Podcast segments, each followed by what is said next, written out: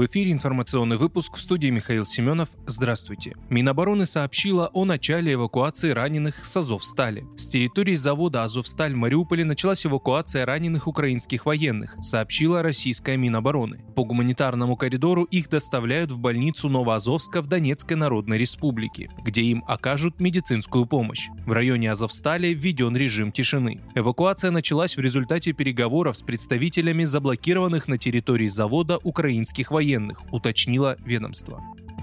Президент России Владимир Путин отреагировал на решение Швеции и Финляндии вступить в НАТО. Свое заявление он сделал на саммите ОДКБ, проходящем в Москве. У России нет проблем с этими странами, и вступление их в НАТО не несет угрозы нам. Но расширение военной инфраструктуры – это вызов. Проблема создается на голом месте. Будем реагировать, сказал Путин. Швеция и Финляндия накануне 15 мая официально объявили о своем решении вступить в НАТО. Это делается на фоне российской спецоперации, проводимой на Украине и направленной на демилитаризацию и денацификацию данной страны.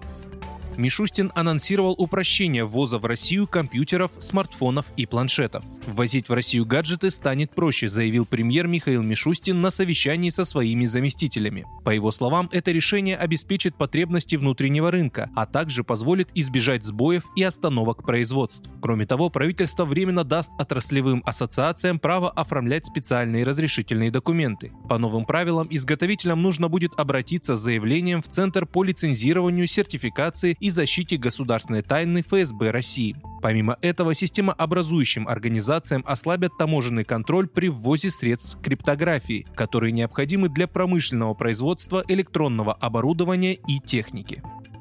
Центр защиты прав граждан помог женщине отсудить 125 тысяч рублей с бывшего работодателя. Татьяна Панькова из Кирова работала дворником в управляющей компании Ленинского района. С 2021 года начались проблемы с выплатой зарплаты, а потом работодатель заявил, что компания банкрот. Возвращать женщине долги по заработной плате никто не собирался. За помощью Татьяна Панькова обратилась в местный Центр защиты прав граждан. Юристы изучили документы и помогли заявительнице обратиться в суд с исковым заявлением. В ходе судебного разбирательства свидетели подтвердили, что Панькова действительно работала в УК Ленинского района. ЖЭК обязали выплатить ей долги по зарплате и компенсацию морального вреда в общей сложности 125 тысяч рублей. Женщине уже перечислили всю сумму.